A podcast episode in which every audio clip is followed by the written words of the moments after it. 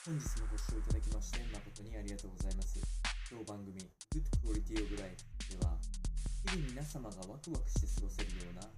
新しいトピックスやヘルス関係の論文等を参考にしながら情報提供を行いますので、ぜひお聞きください。それでは本日のテーマですけれども、この暑い季節を、えーパジャマで過ごすのか、えー裸で寝て過ごすのか、これについての考察をお伝えをしていきたいと思います。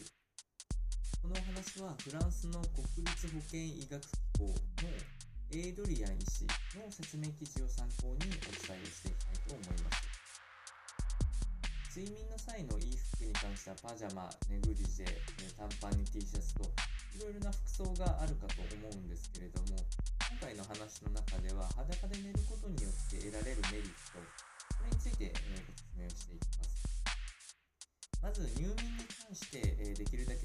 心がけていただきたいことがありましてそれは寝室の温度っていうのを18度程度に保つことが理想とされております。まあ、少しあの冷たいなあ寒いなと思う方もいらっしゃると思うんですけれども、えーの入眠寝ることに関しては体温を下げることが一番あ適切な環境づくりになっておりますのでこれをパジャマを着たりとか、まあ、衣類を着たりするとその体温の低下っていうのをなかなかあすぐにはあーいただえないので、まあ、まずこの1点からあ裸で寝ることはお勧めされるということが言ってあげられます。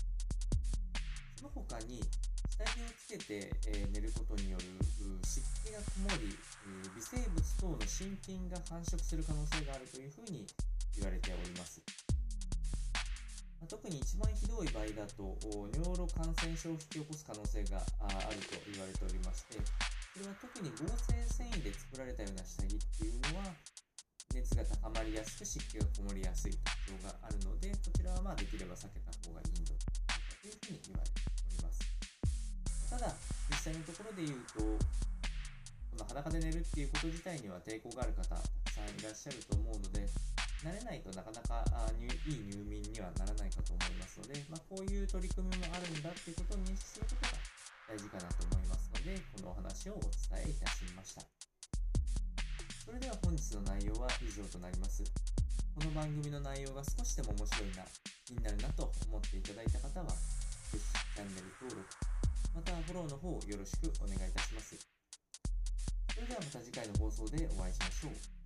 本日もご視聴いただきまして誠にありがとうございました。